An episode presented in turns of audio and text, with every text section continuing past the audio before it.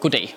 I denne uge kunne vi danskere læse Venstres angrebsmanual. En form for guide, de har lavet til deres folketingsmedlemmer, i hvordan de kunne få modstanderen til at fremstå dårligere i debatter. Og det tror jeg nok kommer som et chok for de fleste af os. Jeg havde da ikke i min vildeste fantasi forestillet mig, at de forberedte sig på noget som helst.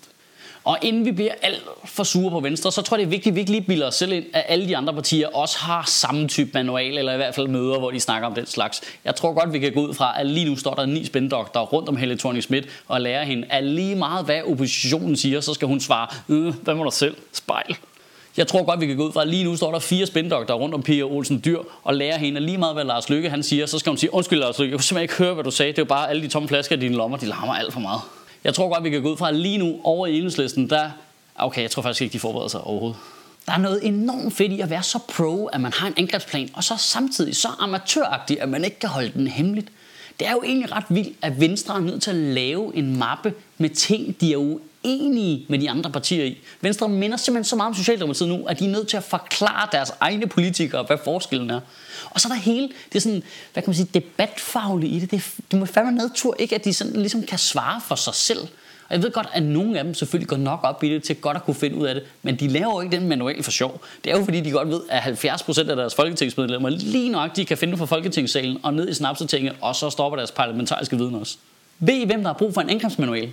Det har også vælgere, mand. Helt seriøst, når politikere, der bruger hele deres liv over på Christiansborg, lige har behov for at få ridset hovedlinjerne op, så har de fleste almindelige danskere det også. Folk, der knokler røven ud af bukserne på arbejde og skal hente børn og falder i søvn på sofaen i et desperat forsøg på for en gang skyld at prøve at se en hel spillefilm i træk. Vi har der brug for en manual. Der burde være en angrebsmanual på alle politikerne, som man lige kunne tage med ud til vælgermøder og stille rigtige spørgsmål. Dem, der gør rigtig ondt. Og derfor har jeg samlet nogle af de spørgsmål i Sjøtministeriets angrebsmanual. Jeg vil gerne spørge, indsæt navn på fuld politiker, der er mødt op til dit debatarrangement, hvordan det kan være, han eller hun støttede offentlighedsloven, som forhindrer journalister i at holde øje med statens magt og kigge ministerne over skuldrene. En lov, der helt konkret ville have forhindret journalister i at opdage, at Lars Lykke overbetalte privathospitalerne, hvis loven havde været vedtaget dengang. Hvorfor er det i Danmark ikke muligt at se, hvilke firmaer og hvilke personer, der støtter hvilke partier, og hvor meget de giver dem? Ville det ikke være bedst for demokratiet, hvis vi kunne se, hvor mange penge Mærsk havde givet til dig?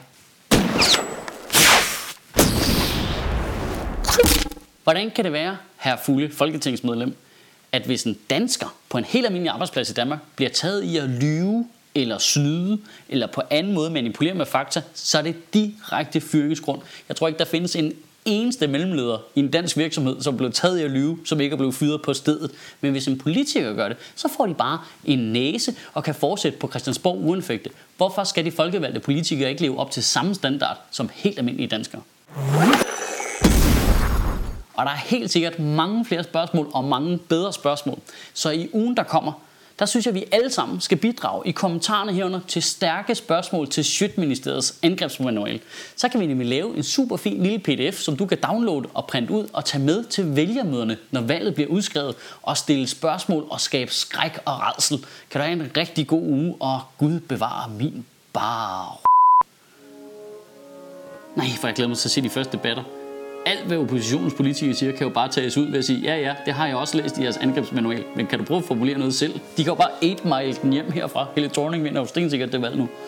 Og, og så skal du huske, at du kan donere til anden sæson af Sjøtministeriet inde på michaelschyt.dk. Folk har allerede været super gavmilde. De giver fra 10 kroner til 500 kroner, og alle bidrag er vi sindssygt taknemmelige for. Vi er godt og stærkt på vej imod en rigtig god anden sæson.